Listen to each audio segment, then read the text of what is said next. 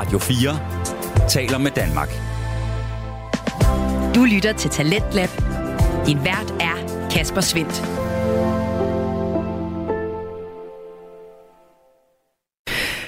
Og mange gange velkommen tilbage til programmet her på Radio 4, som øh, springer væk fra alt det her med nyhedsræset og sætter skarpt på det danske podcast Vækslag. Og i aften der gør vi det med tre podcast-episoder, som øh, bevæger sig i mange forskellige retninger. Vi er nået til retningen naturvidenskab, og det er vi sammen med podcasten En til en gangen, som består af Vilas Jacobsen og Tobias Bjerg. Det giver lidt til både nørder og nybegyndere, og øh, det er også tilfældet her i aften, hvor øh, Vilas er taget smut til Australien Hvorfor han er der, og øh, hvad han så arbejder med, det kan du høre videre på lige her. Mikrodosimetri, hvad er det for noget? Ja. Hvorfor er jeg i Australien for at lære det? Øh, hvad kan man bruge det til? Hvad, Ja, regner lige vi, præcis. hvad regner vi med, at vi kan bruge det til? Og sådan noget. Ja, for jeg sad også tænkt på, at generelt er der også den der med, at hvad, det er måske de spørgsmål, jeg skal stille nu her. Altså, dit projekt i Danmark, Ja, det handler om bare om protonterapi, ja og hvordan man bruger det i cancer. det er korrekt, ja. Øh, øh, men hvordan, hvad har det med det, du skal gøre i Australien? Okay. Så det hele handler om, at de har et noget måleudstyr hernede, som kan måle nogle meget unikke øh, features ved protonstråling. Så Okay. protonstråling er jo ikke bare protonstråling. Normalt så siger vi, at ja, men protoner har en energi. Okay, de har en energi, og den energi har en effekt på, hvor, hvordan din krop reagerer på stråling, right? Men der er alle mulige andre features ved stråling, som gør, som, afhæng, som påvirker, hvordan kroppen reagerer på det. Og noget af energien, og måske Ja. hvor meget stråling man får, hvor altså mange antal protoner, men også nogle andre mere sådan øhm, ikke oplagte features, som handler om for eksempel, hvor meget energi afsætter du sådan densitetsmæssigt. Så ikke mængden af energi, men energidensitet. Og det er sådan nogle ting, der kan være rigtig svære ja. at måle. Altså vi har ofte måleudstyr, der kan måle hele energien, eller noget af den, men det, men det er sjældent, vi kan sådan få en oversigt over, hvor meget energidensitet har den afsat i kroppen her, her, her. Øh, og det kan utrolig meget sige for, hvordan cellerne reagerer. Men det er sådan noget udstyr, som Ja, de har ja. hernede, og det er det, vi skal tale om. Hvordan kan den måle det? Og sådan noget.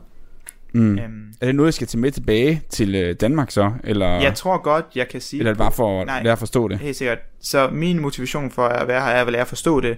Jeg tror godt, jeg kan sige nu, uden at over, tale over mig, at vi har planer om at købe nogle af de her detektorer og tage med hjem til Danmark.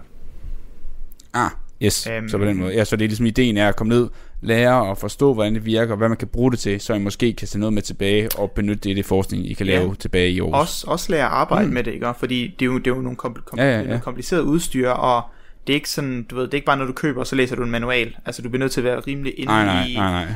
Hvordan kredsløbene er sat op på måleudstyret, og altså det hele, for rigtig at vide, hvordan du skal bruge det. Så det er ligesom det. Så Ja, ja, forhåbentlig, fuldstændig. så, Det er... så jeg kommer hjem til Danmark, og så er jeg ligesom mikrodosimetri eksperten, quote on quote, i Aarhus på Aarhus Universitet, og det er mig, der har adgang til vores udstyr, Ja. ja. og så kan jeg hjælpe folk med at lave forsøg, og selv lave forsøg med det. Det er tanken.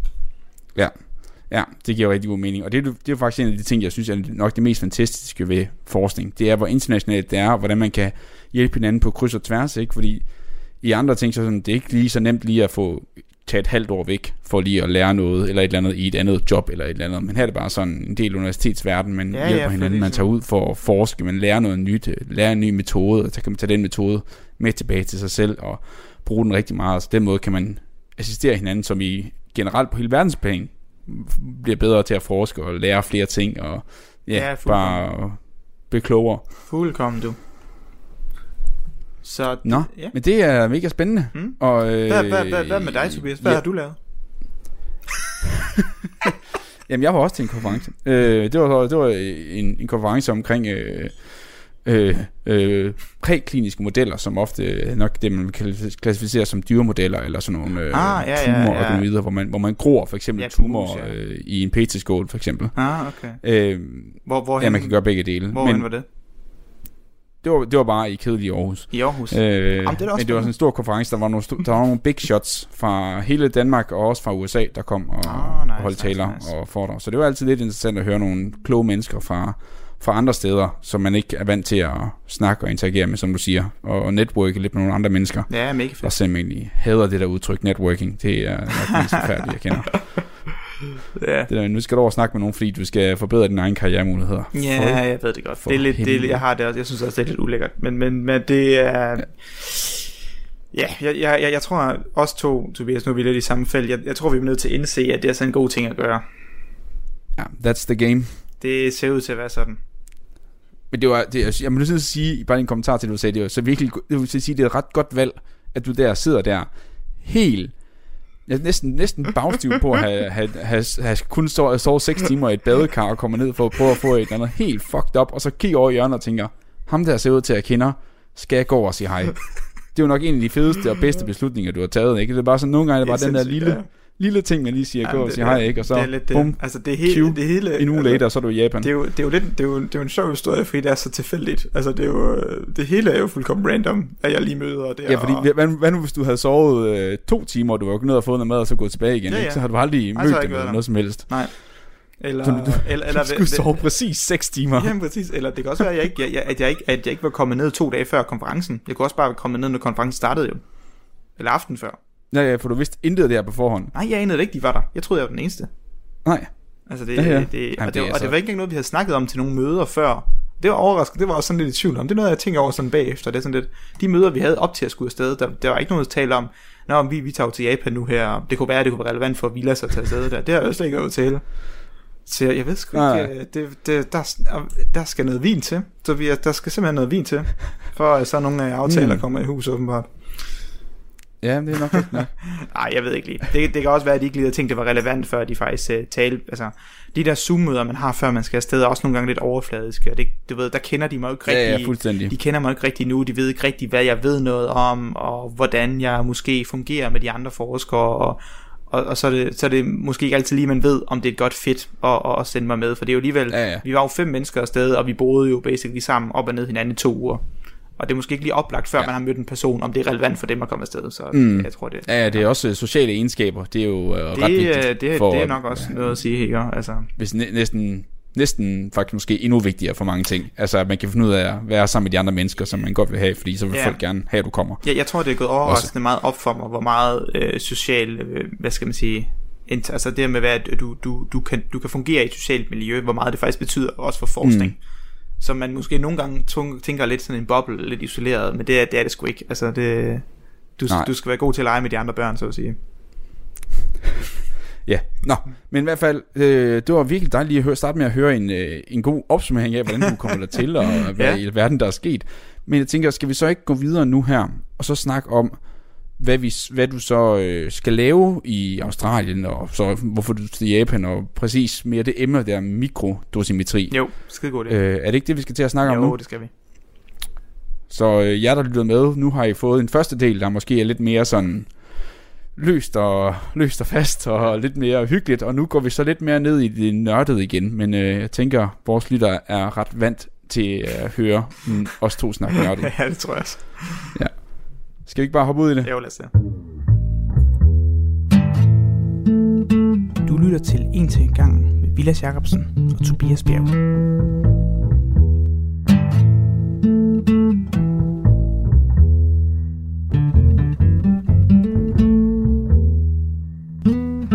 Godt, Tobias. Øh, det hedder mikrodosimetri, det skal tale om nu. Men lige før jeg siger det, øh, ja, før, før vi startede med op til i dag, så sendte jeg dig en lille plan for, hvad jeg tænkte, vi skulle tale om. Right? Ja. Hvad, hvad synes du om den plan? Øh, jamen, jeg kan da meget godt lide den. Øh, Det er, jeg glad- det er jeg glad for, fordi jeg, jeg, jeg, jeg har faktisk fået chat GPT-bot til at lave den. Mener du det? Ja, nej. ja. jo, jeg, jeg, jeg Altså, synes, derfor, derfor, derfor er den på engelsk og ikke på dansk, du plejer. ja, ja, det er der, hvor jeg... Men altså, jeg vil sige, Altså- er det også den, der har lavet titlen så? Øh, ja, så er det derfor, er så kedelig. det er derfor titlen er fucking kedelig, ja. Det er derfor. Ej, jeg, jeg synes Jeg bare, måske det er sjovt. jeg bare- højt. Ja, gør det. mikrodosimetri og RPE-modellering i protonterapi.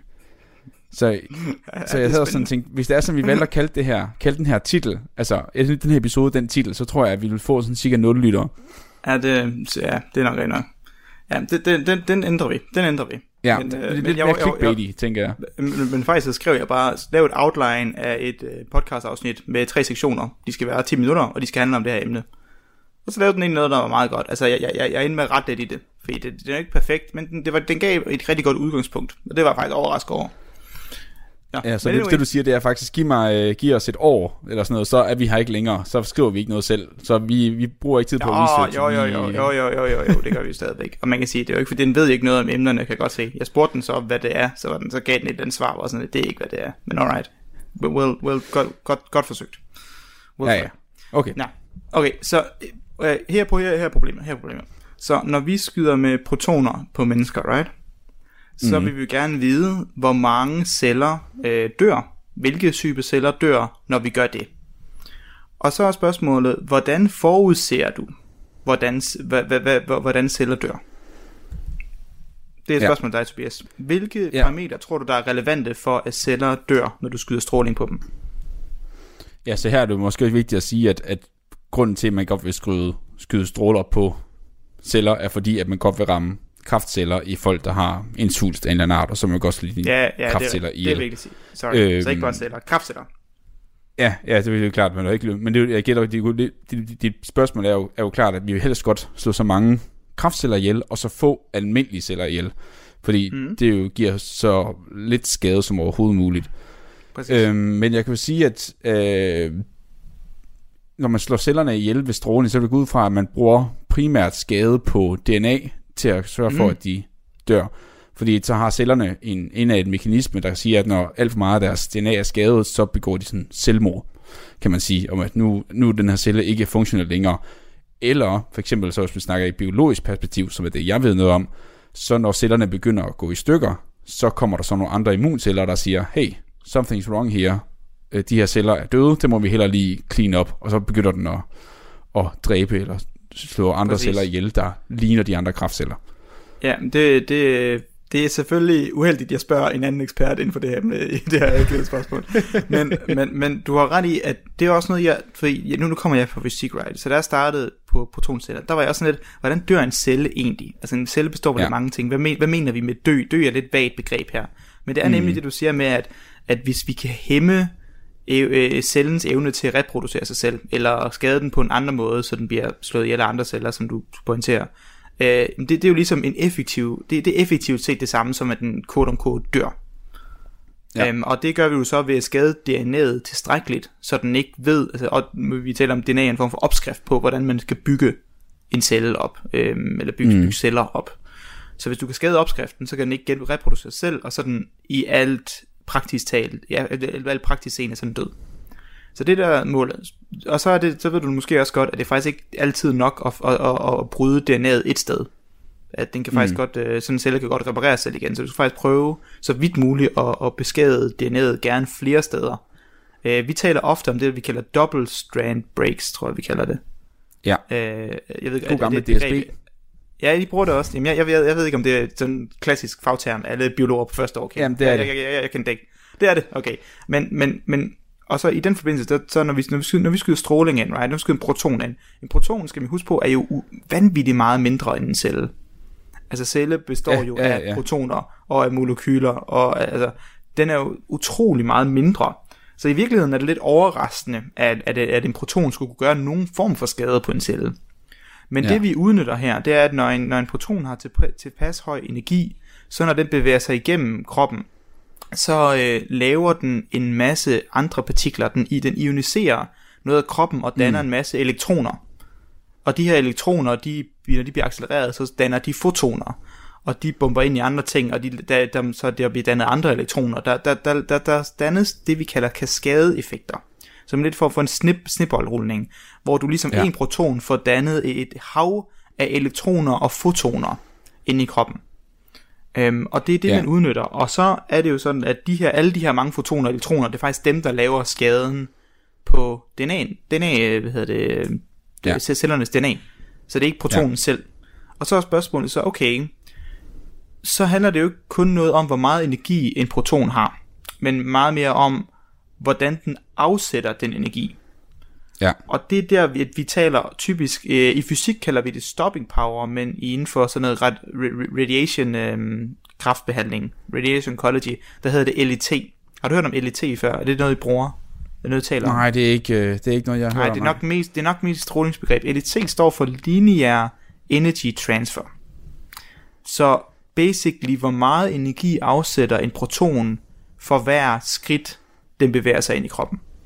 Mm. Øhm, right, så det, det kan man ligesom beskrive lidt som en form for energidensitet, kan man tænke det som. Ja. Og der er tanken så, at øh, man har så vist, at øh, hvis du har, at hvis det er mere værd at have en høj energidensitet i et område, end at skyde for eksempel to protoner ind med højere energi. ja, hvis vi kan lave en analogi, som jeg måske tror er sådan, jeg, jeg nok ikke passer, men som måske kan forstå det, så man kan sige, giver det mere mening at sætte to, hvad hedder det, snibbolds-effekter i gang ved siden af hinanden, eller lige efter hinanden, eller en større snibbolds-effekt, kan man sige. Ja, præcis. Og der, og der, og der er forskellen så, at der, der er så en forskel. Og det viser sig, Okay. at den, den ene store partikel gør faktisk mere ja. skade end de to, som summerer op til det samme. Ja, okay. Så, så, så når, når, Yes. når, når i slutningen af bakken, så de, tager du øh, to snibbold, der er lige så store volumenmæssigt som den ene store, men den ene Ja. store har gjort mere skade. Det er ligesom tanken. Yes. Ja, jeg bare lave nævne en enkelt ting, fordi nu sagde vi lige de der double-stranded breaks på DNA, og det nævnte lige et par gange, og det er måske lige vigtigt for vores lytter, som der ikke ved, hvad det er. Så et double-stranded break betyder egentlig, at DNA består af to strenge, så de er sat sammen. De går i sådan en, man kan forestille sig, at de går i sådan en helix, det er dobbeltstrenget DNA hedder det. Så det hænger sådan sammen, og så, øh, og så øh, hvor de sådan er parret med hinanden, så så og så den måde ligger det så sammen og sammen og sammen. Og så hvis du kun ødelægger den ene af de her blokke, for eksempel den ene streng, så er det relativt nemt at reparere det, fordi du har den parrede streng på den anden side, så du kan finde ud af, hvad mangler vi her. Når vi mangler den her, så reparerer vi bare den. Men hvis du ødelægger dem begge to, så er det umuligt for cellen at vide, hvad var der her før. Fordi Ja, man kan præcis. sige, at du har to dele af samme opskrift. Øh, men hvis du fjerner den ene del af opskriften, så kan du bare se spejlbilledet på den anden side. Men hvis du fjerner begge dele, så er det svært for cellen at vide, hvad der var her før, og så går den i stykker. Du lytter til Radio 4. Du er skruet ind på programmet Talents Lab her på Radio 4, hvor jeg, Kasper Svendt, i aften kan præsentere dig for tre afsnit fra Danske Fritidspodcast. Her som nummer to er det fra En til en gangen, en naturvidenskabelig podcast med Vilas Jacobsen og Tobias Bjerg, og i deres seneste afsnit om øh, mikrodosimetri vender vi tilbage til her. Så, så det vi har konkluderet nu, det er, at, at, alt, alt stråling er ikke lige. At, øh, hvad hedder det, der er forskel på, ikke, ikke kun hvor meget energi en stråle, en proton har, men også hvordan den afsætter energien i vævet. Ja. Og så kommer vi til et koncept, der hedder øh, relativ biologisk effekt. Det er noget, det er noget Ja. vi bruger, vi bruger dagligt, føler jeg næsten på mit arbejde. Og det går ud på, det går ud på, hvad er, øh, hvis, du, hvis du skyder fotoner ind i kroppen med 1 MeV, og du skyder nu også protoner ind i kroppen med 1 MeV, gør de så ja. lige meget skade? De har samme energi, gør de lige meget skade til, til vævet. Og det viser sig, at der er en forskel. Fordi på trods af at energien er den samme, så den overordnede set energi, der bliver afsat i kroppen er ens, så er der forskel på, hvordan den bliver afsat. Det er nemlig det her LET-begreb, Linear Energy, energy Ja. Transfer. Og der kan man se, der har vi, vi har været meget, vi er, meget, vi er, vi er utrolig konservative i protonterapi. Vi har altid sagt, at protoner, de afsætter cirka 10, pro- de er 10% mere effektive, end fotoner er. Så vi siger, at øh, protoner har en RBE, en relativ biologisk effekt, på 1,1. Ja, Nej, den er 10% mere skade. Man kan sige ja. 10% altså mere forhold til skade. fotoner, Ja, eller hvad? præcis. Ja. Ja. Og øh, hvis du skyder carbon ind i kroppen, som et andet grundstof, så vil det have en RBE på, hvad er det, 2,9 eller 3,5. Det er en af delene. Jeg kan ikke huske det helt. Hold Cirka. kæft. Ish. Ja, så det er meget mere. Så du kan sige, der, der, det er jo mere end dobbelt så effektivt som fotoner til slå Ja. celler ihjel. Men der er det vigtigt at pointere, at når nu, nu sagde jeg celler, det er, jo, det er jo både de gode celler, vi ikke vil slå ihjel, men Mm. også kraftcellerne. Så det vil sige, Ja. det handler faktisk ikke om, det handler faktisk ikke om at have en høj RBE. Fordi Mhm. mm-hmm. det er jo ligegyldigt, altså vi, strålingen skal stadigvæk nå ind til tumoren, right? Så lad os sige, at protoner er 10% mere effektive, så dræber de 10% flere øhm, kraftceller per energi, og, men det er jo også 10% flere normale celler, normalvævceller, eller man skal kalde det. Ja, ja, ja. Så det er jo ikke nødvendigvis bedre. Men det der så er forskellen, og det der det, det vi prøver på, det er, at vi har fundet ud af, at den her RBE, den her 1,1, den varierer alt efter, hvor protonerne er inde i kroppen. Eller ikke inde i kroppen, men hvor langt den er i dens track, kan man sige. Om Ja. den er imod slutningen af dens track, hvor den næsten ikke har noget energi tilbage, eller om den er i starten af dens track, hvor den har masser af energi. Ja. Det, så vi plejer at sige, at protoner har en variabel RBE. Okay. Og den er nok 1,1 i starten, men hen mod slutningen, der hvor protonen er ved at bremse op og ved at afsætte al sin energi. Det er typisk ja. der, protoner faktisk, og, øhm, så protoner afsætter næsten alt energi i slutningen af deres track. Okay. Øhm, og det er lidt en unik ting ved protoner. Det er derfor, folk gerne vil bruge protoner i stedet for fotoner generelt set. Fordi fotoner afsætter næsten alt deres energi i starten, og så falder det af, alt efter jo, hvor dybt kommer ind i kroppen. Og protonerne, når de bevæger sig ind i kroppen, så afsætter de næsten ingen Aha. energi. Og så hen mod slutningen afsætter de alt. Okay, så det er faktisk øhm, meget fedt, hvis du så kan af, afgive en masse energi dybere mm. ind. For eksempel, hvis du skal ind til en svulst, der ligger længere ind i kroppen, i en, der er ja. meget, næsten ude under huden, for eksempel. Ja. Netop, netop. Og øh, jeg kan måske lige sige kort, grunden til, at protoner gør det, det er, at øh, fordi de, øh, de, de er jo igen protoner, meget, meget, meget, det, er jo, det er jo super, super små. Det er jo noget, nogle af de mindste partikler, vi har, right? Udover ja. elektroner og kvarker osv. Når protonerne bevæger sig ind i kroppen, så ser de jo ikke kroppen. De, de ser en masse ingenting. Det hele er jo, de, de, alle, altså, alle molekylerne i kroppen er jo så langt væk fra hinanden for perspektivet af en proton. Så den, den, mm. den ser jo næsten, den ser en masse ingenting og så begynder den at bevæge sig igennem, lad os sige, din, overfladen din hud, og så begynder den at se et par partikler, i det at din, din hud og din krop har en højere densitet i luften, så der er flere partikler på et mindre område, right? Ja, ja, ja. Og så begynder den at se de her, og så begynder den at tale med dem, fordi den, den, har, den har elektrisk ladning, så den, den, den kommer til at skubbe lidt til de måske vandmolekyler, du har i kroppen. Mm. Og øh, ligesom magneter, der passerer forbi hinanden, vil, vil, vil skubbe til hinanden, enten tiltrække eller afstøde hinanden. Så, det, så den her proton flyver ind igennem kroppen, flyver ind igennem din hud, og så skubber den lidt til, den, til, til nogle molekyler, og de skubber lidt til den. Og i det, de skubber til hinanden, der afgiver de lidt energi, kan ja. man sige. Men mm. fordi at den protonen starter typisk med høj energi og har høj fart på sig, høj fart, så vil den, øh, den periode, den tid, hvor den kan snakke med det første molekyle, det var meget kort. Så de når ikke at skubbe mm. særlig meget til hinanden. Så den afsætter ikke så meget energi. Og så bevæger den sig lidt længere ind i huden, og så ser den det næste, lad os sige, vandmolekyle. Og nu er den lidt langsommere, fordi den afgav lidt af sin energi til molekylet før den. Mm. Right? Og så snakker den lidt længere sige, tid med det næste Så snakker den lidt længere tid, og så afsætter den lidt mere energi. Så man kan forestille sig, ah. at i starten, så afgiver den ikke så meget, men i det den gradvist bliver langsommere og langsommere, så stiger det her. Right? Og så piker det på et tidspunkt, og så afsætter den al energien, og så falder den fladt ned. Og så er det sådan helt afsat. Øhm, og der er spørgsmålet så, okay, hvis det er tilfældet, hvis det er tilfældet, så kan vi jo så også konkludere, at energi per vejlængde, som vi kalder det, eller LET, energi per, ja. per skridt, den ændrer sig. Mm. Og det er jo det, jeg lige sagde, at i starten, så når ja. den bevæger sig 1 cm, der afgiver den ikke så meget energi, for det går ret hurtigt, så den når ikke at tale, quote unquote, tale med de andre molekyler. Men hen mod slutningen ja. af tracket, så bruger den længere tid, så den afsætter mere energi. Så det vil sige, at energi per øh, længde, eller per skridt, er højere. Og det nævnte jeg jo lige før, at det var vigtigt i forhold til at slå celler ihjel. Så det vil sige, at den relative biologiske effekt burde også være højere i slutningen af protonens øh, vejbane, eller den, ja, den ja. track, right? Ja. Og det vil sige, der er den nok højere end 1,1, eller højere end 10% forøgning, som vi også vil kalde 1,1. Der er den måske 1,2 ja. eller 1,3. Og det ved vi faktisk ikke, for at være helt ærlig. Det er hmm. faktisk her, nu, nu, nu er vi nået til forskningens slutpunkt. Ja. Mere eller mindre. Fordi, hvad kan sige, hvis vi nu vidste præcis, hvordan den her, hvor effektiv øh, protonstrålingen var på forskellige tidspunkter i den spane, så når vi skal planlægge, hvordan vi behandler en patient, så kan vi jo måske sørge for at justere op eller ned for strålingen, fordi vi ved, at den måske faktisk er 50% mere effektiv i slutningen end i starten. Ja, ja, det er klart. Så kan man så måske, hvis vi, hvis vi kan finde ud af, hvor meget energi den har, og så sætte det op på den rigtige måde, så kan vi få den nærmest til at afgive al sin energi på det helt rigtige sted, kan man ja. sige. Ja, og vi uh, har et rigtigt 10 cm, eller Præcis. hvor mange millimeter ind i, ind i kroppen. Præcis. Ja, vi, mm. vi har også en bedre forståelse for, hvor meget stråling behøver vi at give, for at få en ønsket effekt. Fordi vi ja, ved nu, hvor effektiv hvor stråling er. For meget eller for lidt, ja. right? Ja. Øhm, det viser også, at øh, protoner har en tendens til at generere nogle andre partikler, øhm, for, for, når, når den støder sammen med ilt. Øhm, så når, når protoner støder sammen med ilt, som jo er en del af vand, som vi jo består rigtig meget af, så kan den finde på at danne en masse heliumkerner.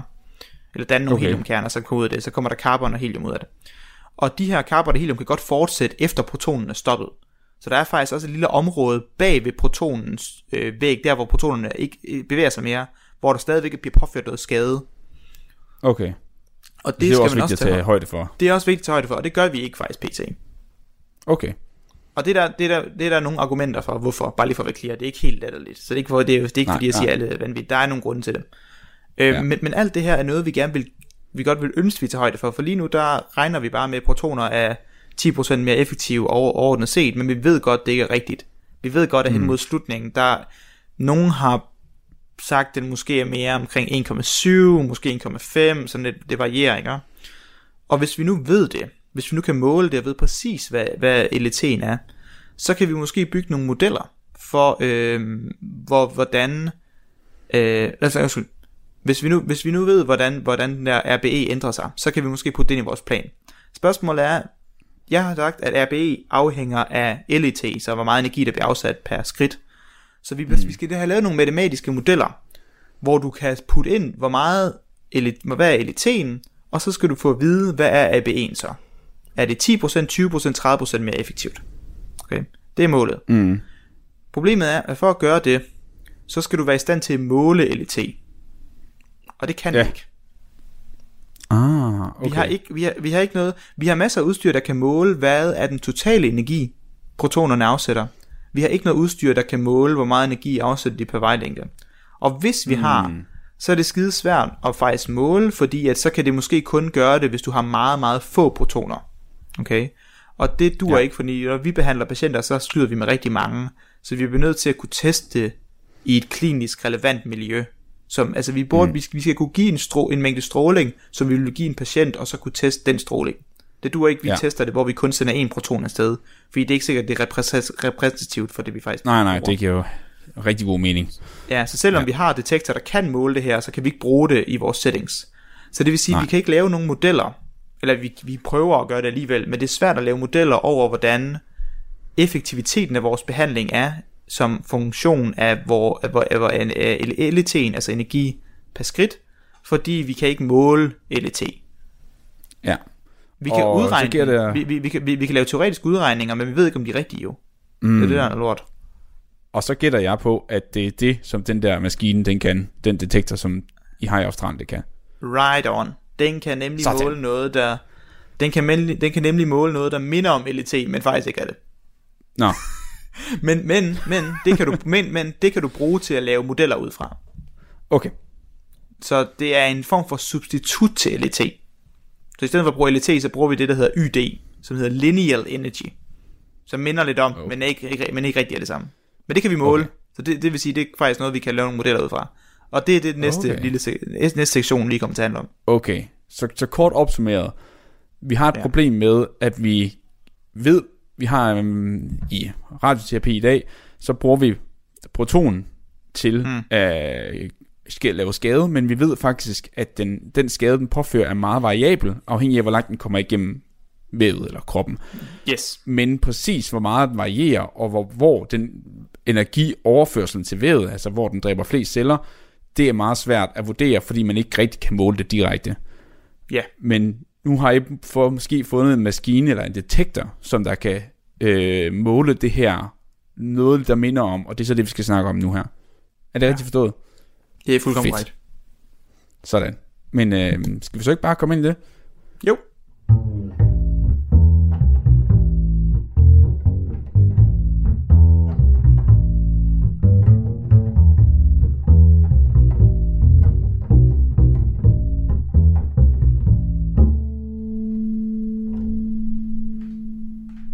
Tak for det fine resume uh, indtil videre, Tobias. Tak. Eller velbekomme. Vi, øh, det, det, det, det, vi, det vi så skal snakke om nu, det er det her LET her, det her energi per skridt, det, det kan vi sgu ikke rigtig måle. Hvad kan vi så måle? Um, right? Fordi vi skal altid sammenligne teori med eksperimenter. Det vi kan måle, det er det der hedder YD, som øh, hedder Lineal Energy. Jeg ved ikke hvorfor det hedder Ja, det sidder også og tænker på, det er lidt underligt. Øh, ja, det hænger ikke rigtig sammen, nej. Det, jeg ved ikke hvorfor. Ja, det er nogle af de folk, der arbejder her, der har opfundet det. Det kan være, jeg kan spørge, Mm. hvorfor de kalder det. Anyways, det det, det det så gør, det er at sige, okay, okay, så vi, vi kan måle den totale energi. Hvorfor det? Jamen det er jo fordi, vores detektorer er ret store normalt, right? Øhm, og når vi taler om energi per skridtlængde, Når, hvad, hvad er længde af et skridt? Mener vi energi per meter? Nej, nej, det mener vi ikke, fordi det, det, det er det samme. Det, ved, det, du handler om, at du skal have en meget, meget fin opløsning for at se variansen. Mm. Okay? Hvordan det varierer. Og den opløsning, hvad er det så? Er det centimeter eller millimeter? Det viser sig at være mikrometer. Ja. Det er det, vi bruger. Så vi taler om, hvor meget energi bliver afsat per mikrometer.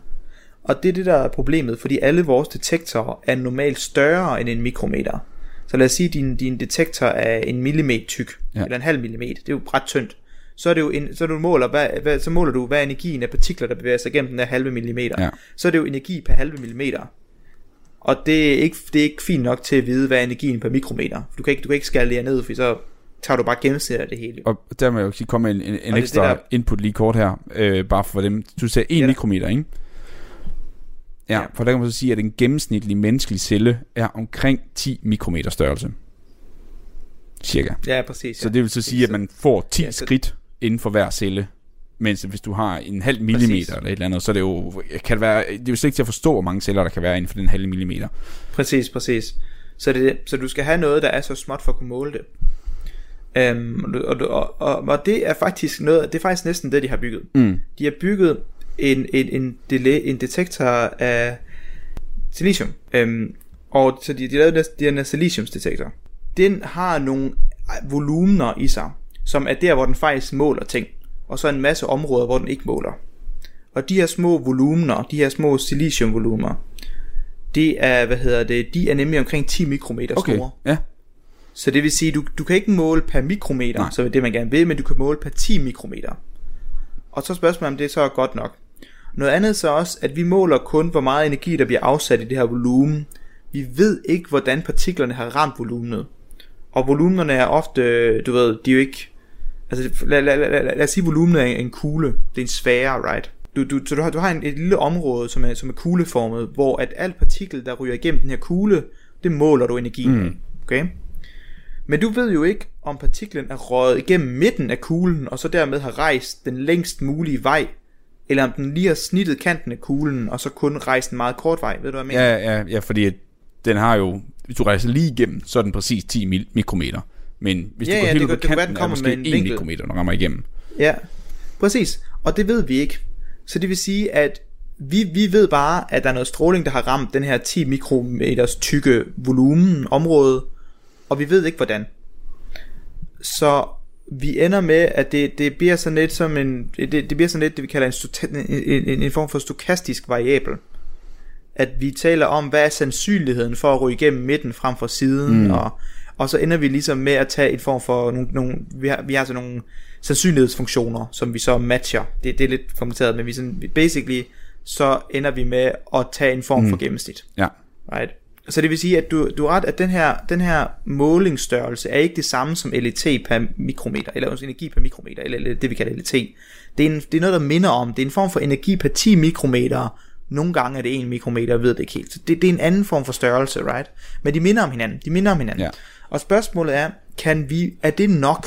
Kan vi, bo, kan vi lave en matematisk model ud for de her mikrodosimetri størrelser, som vi kalder lineal energy? Kan vi, kan vi bruge det? Og det ser ud til, det kan vi godt. Radio 4 taler med Danmark. Vi er i gang med aftenens andet podcast afsnit her i Talent Lab. Det er programmet på Radio 4, der giver dig mulighed for at høre nogle af Danmarks bedste fritidspodcast. Mit navn er Kasper Svens, og i denne time der har jeg fornøjelsen af at give dig en episode fra den naturvidenskabelige podcast En til ad gangen, som har de to værter, Vilas Jacobsen og Tobias Bjerg. Og øh, den sidste bid af deres seneste afsnit får du her. Det vi har snakket om, og grunden til, at jeg lidt er her, det er, kunne jeg lære den her detektor at kende? Kunne vi bruge den til at lave nogle målinger i Danmark, og kunne vi lave nogle modeller for RBE på baggrund af det? Okay, så nu er det måske bare mig, der lidt, lidt i tvivl. Hvor kommer ordet mikrodosimetri ind i alt det her, vi lige har snakket om nu? For det har vi faktisk ikke rigtig nævnt. Så dus, nej, nej, nej, nej. Mi- Dosimetri, det er, hvad hedder det, øh, det, er, det handler om at måle energiafsætning. Ja. Og øh, mikrodosimetri, så er det fordi, at det er meget småt. Det er mikroskopiske områder, du måler Okay, energi. så det er fordi, så det handler om, om, hvor man kan måle. Ikke om, hvor meget stråling man giver, men hvor meget man kan måle. Eller på hvor lille skala man kan måle det. Præcis, ja. Okay, på den Præcis, måde. ja. Det er fordi, jeg troede, jeg troede det var noget ja, med at er give en mindre dose af protoner. Det synes jeg, Nej, jeg nej, hørte, nej, det var nej, nej, det handler okay. om at måle, i- see. Det handler om at måle et mindre område. Yes, okay. Så det giver jo, det, det er jo Ja, lidt den kan, så- den detektor. Yes. Jeg forstår. Ja, så dosimetri handler kun om måling af energi, Mm. og ikke at afsætte energi. Ja. Så, så det, det, det er det, jeg simpelthen, jeg prøver at, at kigge på deres system, og prøve at lære at bruge det, og sådan noget, og, og, og lære at arbejde med det. Og var det så noget af det, I brugte i Japan også? Eller hvad? Ja, ja. Det gjorde vi nemlig. Så vi havde masser af mikrodosimetris detektor udstyr med. Øh, nogle af de her 10 mikrometer. Vi havde også nogle prototyper, som jeg ikke kan tale så meget om. Uh. Øh, med nogle nye former for detektorer, som øh, fungerer lidt anderledes. Men, men det, det kan vi tale om senere. Når vi, når vi publiceret artiklen, så kan vi tale om, hvordan de er anderledes. Yes. Øhm, ja. Så, øh, så, så det, det, var, det, var, det, var, det, var, det var egentlig det, vi gjorde. Så det er egentlig det, øh, det er derfor, jeg er her. Det er for at lære at bruge den detektor, bruge det her mikrodosimetriske koncepter, tage det med hjem til Danmark, prøve at kigge på vores maskine og vores protonfelt. Hvordan er den her lineal energy i vores protonfelt? Så. Men der er nogle drawbacks. Det er ikke perfekt. Okay, for det første, du ret, det er, ikke, det er ikke den ideelle størrelse. Det er jo egentlig ikke det, vi gerne vil måle, men det er bare det, vi kan måle, mm. så vi er nødt til at arbejde med det. Noget andet er også, vi måler jo det her i, i, øhm, i, øh, i silicium, right? Øhm, og det er jo ikke, det er jo, så du måler energiafsætning i silicium. Er det det samme, som hvis en proton vil afsætte energi i, væv? Ja. Hmm. Ja, det kan jeg godt se. Det er det så ikke. Så øh, du har målt øh, energi per mikrometer i silicium, og ikke energi per mikrometer i væv, eller i noget lignende, right? Hvilket også er knogle, utrolig eller variabelt. Altså, en celle er jo ikke bare en celle. Det, og det her, det, og, altså, og, det, og det her, det er noget, der pisser mig af, når jeg læser artikler. Right? Folk er simpelthen ikke gode nok til at pointere, at når du skal omregne for energiafsætning i silicium til, til væv, der, der er der en kæmpe usikkerhed med. Mm. Det, den her omregningsfaktor, når du gør det, så er der en masse usikkerheder med det. Og jeg ser så mange folk, der skriver, vi omregner det til vævsekvivalent materiale fra vores målinger. Hvor jeg sådan lidt, og så har de bare givet et nyt tal med de samme usikkerheder fra deres sidste tal. Mm. Hvor jeg sådan, det der er straight up forkert. Der er, jeg, jeg ved, der er usikkerhed med i den kommentering. Ja, så jeg er usikkerheden bliver faktisk større. Jeg ved, der er mange folk, de bliver meget store, mm. og jeg ved, der er mange folk, der slet ikke vil gå ind i siliciumdetektorer på grund af de usikkerheder. Ja. Okay? Jeg, jeg kender nogle folk fra Tyskland, der siger, nej, vi skal ikke bruge silicium, vi skal bruge noget andet, vi skal bruge de her type detektorer, fordi det er mere vævsekvivalent, og så har vi usikkerhedsproblemet. Øh, problemet. så det er, det, det er et kæmpe issue. Så det er også det er noget, vi, vi, skal, vi skal på en eller anden måde fikse. Ja, det er godt nok, det er jo ikke, det er ikke, det er ikke nemt. imellem. Fordi det er, jo, det er jo heller ikke helt oplagt, at Ej, man, er man, nemt. man vil gerne måle noget, der er så naturtro som muligt, ikke? Altså så tæt på, hvad man oplever, Ja. når man rent faktisk bestråler en ægte patient. Men det er jo bare virkelig, virkelig svært at komme ind og måle, når det er så småt. Ja. Ikke? Altså det er også sådan, hvad vil man så Ja, gerne måle er på, det. ikke? Altså så siger du, vi vil godt måle på, vi vil godt måle meget specifikt på, hvad, hvor meget energi bliver der afgivet på et bestemt område, ikke? Og det er jo så, øh, ja, des mindre man går ned, des sværere bliver det, og des mere, altså Ja, ja. heterogen, man kan sige, forskellige er arter, også- sådan en celle er, des sværere bliver det også. Ja. Det bliver også et rigtigt problem i forhold til, når du har sådan en detektor, det er så småt det hele. Øhm, hvordan, hvordan påvirker de her partikler resten af, af, af kredsløbet? Fordi du, du, du skyder ind på en, basically sådan en mikrodosimetridetektor. Det er faktisk en lille chip, der sidder på et, øh, et, et, et, et, et, et printkort. Siger man det stadigvæk? Ja, det kan man godt sige, tror jeg. Altså, sådan et, et, et, et form for kredsløbskort. Ja. Right? Altså, øhm, og der sidder sådan en lille chip på, og det er faktisk den, du skyder på, så du skyder faktisk direkte på kredsløbet mm. med protoner. Og det her udstyr kan faktisk holde til at være direkte inde i protonfeltet. Altså et klinisk protonfelt. Og det er ret vildt, fordi det er ret meget stråling Ja, okay. øhm, for, for et kredsløb, altså for et kredsløb, for et menneske er det jo anderledes, for et kredsløb er det andet. Mm. Og du kan putte den direkte ind i midten, hvilket er perfekt for det, det vi har brug for. Og du kan også putte den ude for feltet, og den kan også, den kan også måle meget få events. Og den kan måle, så ved, for du skal tænke på, at der er forskel på, om din øhm, detektor bliver bombarderet med 5 milliarder pro- protoner, eller 5 protoner. Ja, man kan jo sige, at det ikke lidt derfor, for eksempel, den man ikke skal- skal have øh, altså, meget apparatur og ting og sager, og teknologi og andre kredsløb, om det er mobiltelefoner og ting og sager i nærheden af sådan nogle ting der, fordi de er bare fuldstændig fried af sådan nogle øh, Jo, jo, protoner jo, jo. og sådan noget, ikke? Ja, præcis. Det, det, det er meget mere sensitivt Ja. for det, gør. Og, men alligevel, så kan den her detektor, hvilket er faktisk ret fantastisk, den kunne både, den kunne, kunne både bruge den midt inde i feltet, og du kan bruge den ud fra feltet. Okay. Du, du kan faktisk justere, hvor sensitiv den skal være. Det er det, der er det smarte. Cool. Du kan aktivt vælge, hvor, hvor mange sensitive af de her, de her volumener, de her små 10 mikrometers volumener, du kan bestemme, hvor mange af dem, der skal være aktive af gangen. Mm. Så du kan have færre aktive volumener, og så ved du, så kan du skalere dine dag- resultater op, eller du kan have rigtig mange aktive volumener, når der er meget få events. Det er det, der er skide smart. Ah, ja. Um, så derfor kan du bruge den til begge dele. ja, fordi så er der Det større sandsynlighed, hvis du har stadigvæk mange aktive, så er der større sandsynlighed for, at du rammer Ja. en af dem. Hvis Ja. du skal kan være meget sensitiv, ikke meget følsom. Yes, Præcis, det giver god præcis, mening. Ja, præcis. Um, ja, så, så, så det, det her, det er, det er derfor, det, det ligesom er smart, at folk er glade for det. Um, men der er selvfølgelig de her hurdles med at få det omdannet til vævsekvivalent materiale, vi skyder igennem, i stedet for silicium. Ja.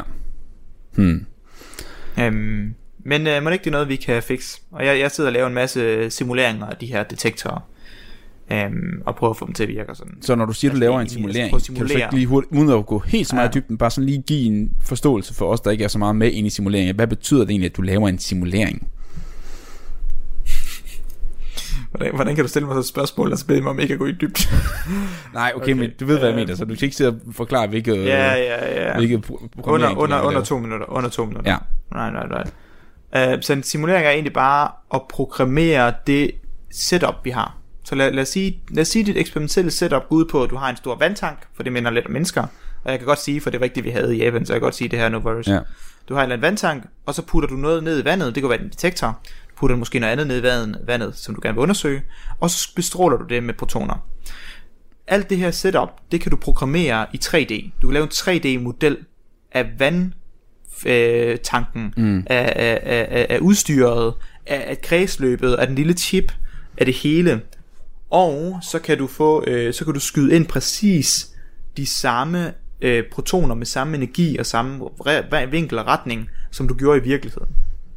Så det vil sige, der findes software, der ligesom kan udrette, der ligesom kan tage en proton, og så tage den her 3D-model, nærmest som et spil, og så skyde protonen igennem, og så hver gang den rykker sig et lille bitte skridt, der er vi så nede på nanometer typisk, så, ud, så udregner den, hvad vil der ske med en proton, der bevæger sig gennem det her materiale med den her energi. Ud fra de parametre, I så har smidt ind i den, dum- om hvad I ved omkring protoner. Ja, og, det, og, det, og det, det, er et stort, det er et stort program. Ja. Det ene af programmerne, dem jeg bruger mest, hedder Sean 4, som er udviklet på CERN de sidste 40 år. Ja, okay. Så de har tonse meget fysik for interaktioner med alle typer mulige isotoper og generering af alle typer fotoner og elektroner. Og bla, altså, det er helt... Alle de vanvittige mange ting, man kunne forestille sig, der kunne ske med en proton, hvilket er meget. Ja. Det har de alle sammen programmeret ind, og de ved, hvad sandsynligheden er for, at de alle sammen sker. Mm. Så de ved, så og så mange protoner, der vil undergå den reaktion og den reaktion. Øhm, og så er det hele baseret på sandsynligheder. Så hver gang jeg putter en proton igennem, så ruller den lige med terningerne for at se, hvad der sker. Fordi den ved, hvad chancen er for, at forskellige ting sker. Ja. Og den her tilfældighed, den her tilfældighedssimulering, det kalder vi Monte Carlo simulering. Mm. Right. Okay, cool. Så det, det er det, jeg laver. Jeg, jeg, så man vil sige, at jeg laver Monte Carlo simuleringer og, ud, og udregner de her protoner i det her setup. Og så ser vi, så får jeg en måling, så kan jeg se, ud fra mine beregninger, skulle så og så meget energi være afsat i de her små mikrometer volumener. Right? Og så kan jeg så se, passer det med data. Ja, og det ja, gør ja. det faktisk ofte. Ja, Det så, er det, så, det, så det er det, det handler om, ikke? Altså også, og så se, hvad, hvad, hvordan passer de simuleringer, I lavede på forhånd, som med det, I laver i virkeligheden. Øh, Ja, kan vi, kan vi for, forstår vi det, vi har lavet? ja. For det, det vi så nogle gange ser, det er, at så kigger vi på noget data, og ser vi, hov, de her tal i det her område af vores setup, de er ikke i min simulering. Mm. Hvorfor det?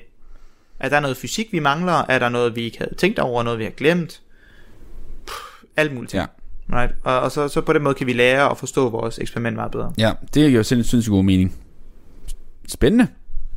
Ja. Jamen altså, Det konkluderer faktisk øh, afsnittet for i dag. Ja. Og jeg tror lige, at vi kan sige her, at hvis man, hvis man synes, det her med, med, med kraft er lidt spændende, øh, på, på, på, på godt og på ondt måske, Ja. så har vi jo lavet et afsnit tidligere, der dykker mere ind i kraft som generelt set. ja.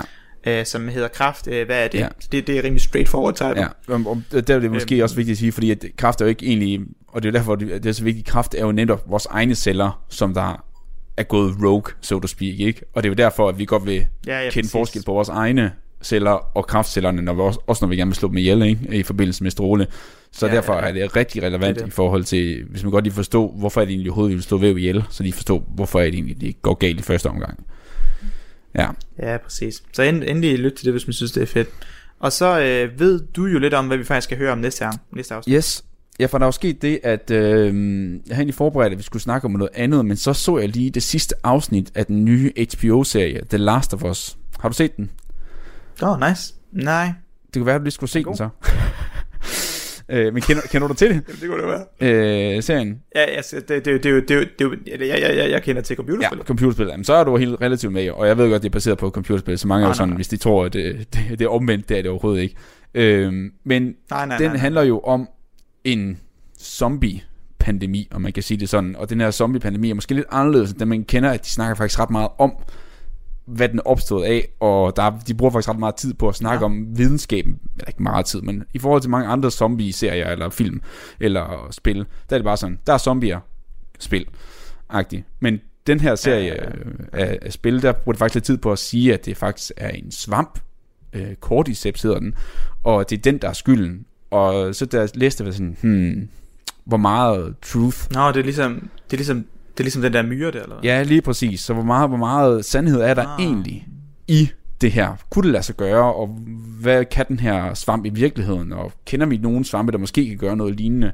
Og skal vi være bange for en zombie-apokalypse i virkeligheden? Jamen, det, altså, det, nu, nu, nu, nu sidder jeg og bliver sådan lidt nervøs, Tobias. Det ved jeg ikke. Øh, Jamen, jeg skal nok lade mig at sige for meget endnu jo, fordi det, ellers så... Øh, jeg skal jo ikke sige det hele nu, ellers er der ingen grund til at lave et andet afsnit jo. Nej, det er nok rent nok. Nå, men der er i hvert fald noget at se frem til. Ja, Øhm, og så tror jeg da ellers bare, vi vil sige uh, tak for i dag, og håber, I har nyt og følgt lidt med, både i mit arbejde, men også lidt min tur herned og sådan. ja. Det er en meget interessant historie. Jeg var vild med din 6,5 time i badekar. Det var... Øh, ikke. Og man kan sige, hvis man vil, øh, hvis man vil følge lidt mere med i, hvordan tingene foregår Mm. her i Australien, så kan man jo følge os på, på Instagram. ja, du er ret god til at smide op derinde. Det Det er, det er fedt. Ja, der, der, der opdaterer jeg ret jævnligt med, hvad jeg går rundt og ser og oplever her i Australien. Så hvis man synes, det kunne være fedt at følge med, skal man endelig bare gøre det. Fedt. Jamen øh, med det, så synes jeg bare, vil sige øh, tak for, at I lyttede med, og så høres vi ved en anden gang. Ja. Du lytter til Talentlab på Radio 4. Og her var det altså Vilas Jacobsen og Tobias Bjerg, som øh, fik rundet af for aftenens afsnit fra En til en gangen. En naturvidenskabelig podcast, som øh, du kan finde mange flere episoder fra inde på din foretrukne podcast tjeneste.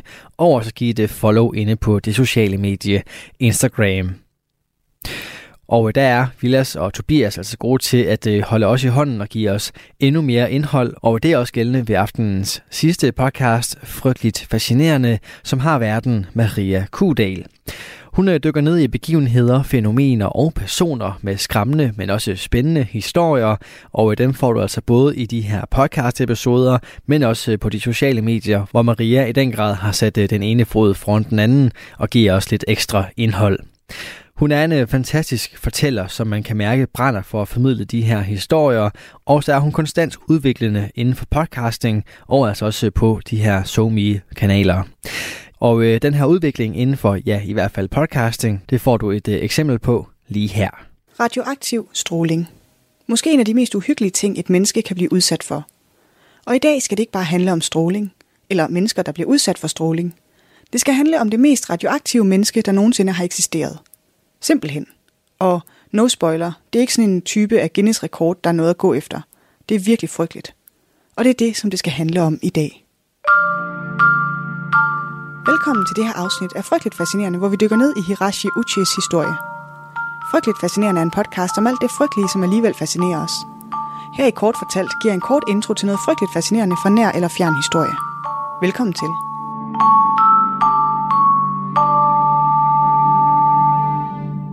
Historien starter på Tokaimura atomkraftværket i Japan den 30. september 1999.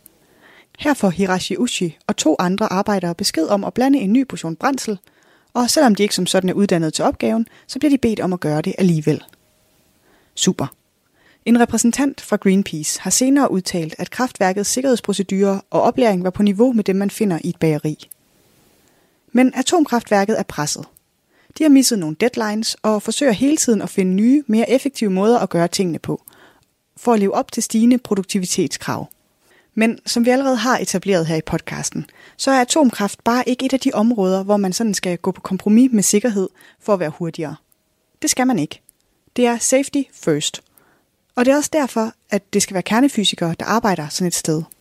Folk, der ved, hvad de har med at gøre, og ikke får alle mulige idéer til nye, smarte og hurtigere måder at gøre tingene på. Eller smarte og smarte. I stedet for, hvad ved jeg, at bruge en specialdesignet pumpe, der præcist kan opmåle de rigtige mængder inde i en sikret beholder, så blander de simpelthen bare blandingen med håndkraft. Så de hælder ved et uheld syv gange for meget uran i en beholder, som ikke er egnet til formålet, og det udløser en kædereaktion af stråling. Boom. Og så er der stråling overalt i lokalet. Gammastrålingsalarmerne går, men det er allerede for sent. Uchi oplever med det samme en intens smerte på grund af strålingen. Og mens hele kraftværket og lokale landsbyer bliver evakueret, så er Uichis mareridt kun lige begyndt. Han bliver kørt på hospitalet i en ambulance sammen med sine kolleger. På hospitalet måler de den stråling, han er blevet udsat for til 17 sievert. Langt mere end de andre i lokalet, som stod længere væk fra eksplosionen. Og mere end noget andet levende menneske nogensinde har været udsat for. Og for lige at sætte det lidt i perspektiv, hvis du ligesom mig ikke har nogen referenceramme for Sivert, så regner man med, at det er sikkert for et menneske over et helt år at blive udsat for 100 millisievert. Og derefter så stiger risikoen for at udvikle kræft drastisk. Hvis man er uheldig og bliver udsat for 5 sievert, så vil ca. 50% dø inden for en måned. Alt over 10 sievert antages at være umiddelbart dødeligt. Og her har vi så Uichi, udsat for 17 sievert stråling. Den kollega, der har fået næstmest, har fået 10 sieverts, og han dør af hjerte- og leversvigt syv måneder senere. Men Uichi, han ender med at dø den mest langsomme, smertefulde og forfærdelige død, man kan forestille sig. Han har strålingsskader over hele sin krop. Hans øjne lægger blod. Der er stort set ikke flere hvide blodlægmer tilbage i hans blod, og alle hans vitale organer er beskadiget. Han kommer til at dø af det her. Men altså, som lede videnskabsfolk nu gør, så ser de også muligheder i situationen. Hvem det er, der kommer med ideen, er lidt uklart. Men der bliver i hvert fald fremlagt det synspunkt, at Uichi, han udgør en ret unik mulighed. Og det kan de jo sådan set have ret i. Det er ikke sikkert, at verden nogensinde igen kommer til at opleve et menneske, der er så radioaktivt som Uichi. Så en eller anden foreslår, at man gør, hvad man kan for at holde ham i live, så man kan studere effekterne af den mængde radioaktivitet på en levende menneskekrop. Så han bliver overført til et universitetshospital, hvor de giver ham kraftbehandling for at forbedre antallet af hvide blodlægmer. De giver ham kontinuerlige hudtransplantationer. Det er så vild en behandling, og det grænser til medicinsk tortur, hvis du spørger mig.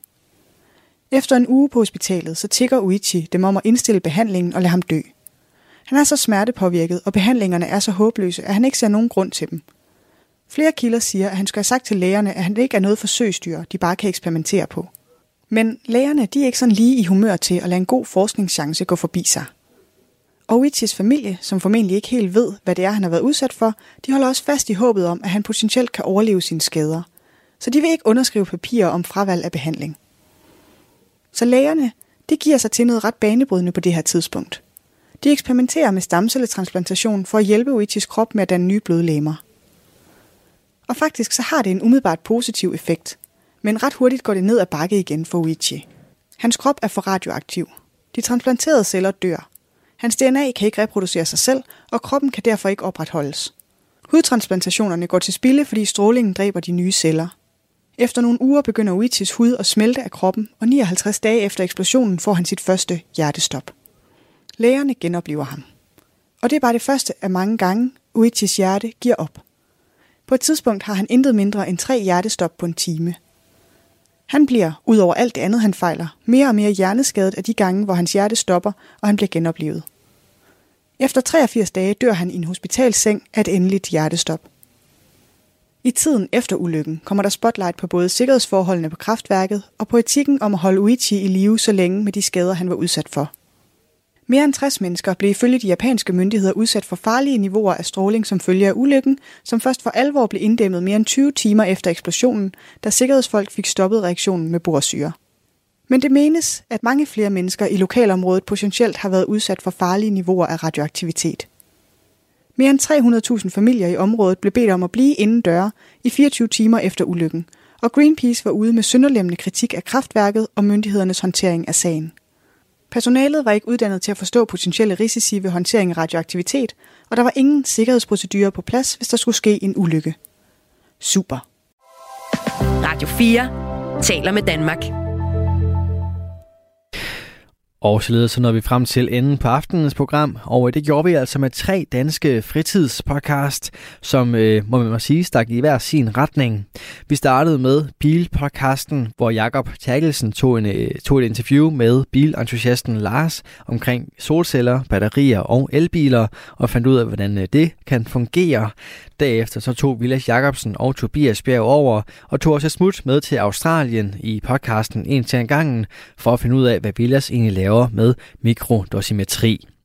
Og her til sidst, så var det Maria Kudal, som i frygteligt fascinerende gav os historien om verdens mest radioaktive mand, og du kan finde flere afsnit fra alle tre fritidspodcast inde på din foretrukne podcast tjeneste, og alle vores tidligere Talents Lab udsendelser kan du finde på radio4.dk og i vores Radio 4 app. Mit navn er Kasper Svens, og det var alt det, jeg havde på menuen for denne gang. Nu er jeg tid til nattevagten her på kanalen, så god fornøjelse og forhåbentlig også på genlyt en anden god gang.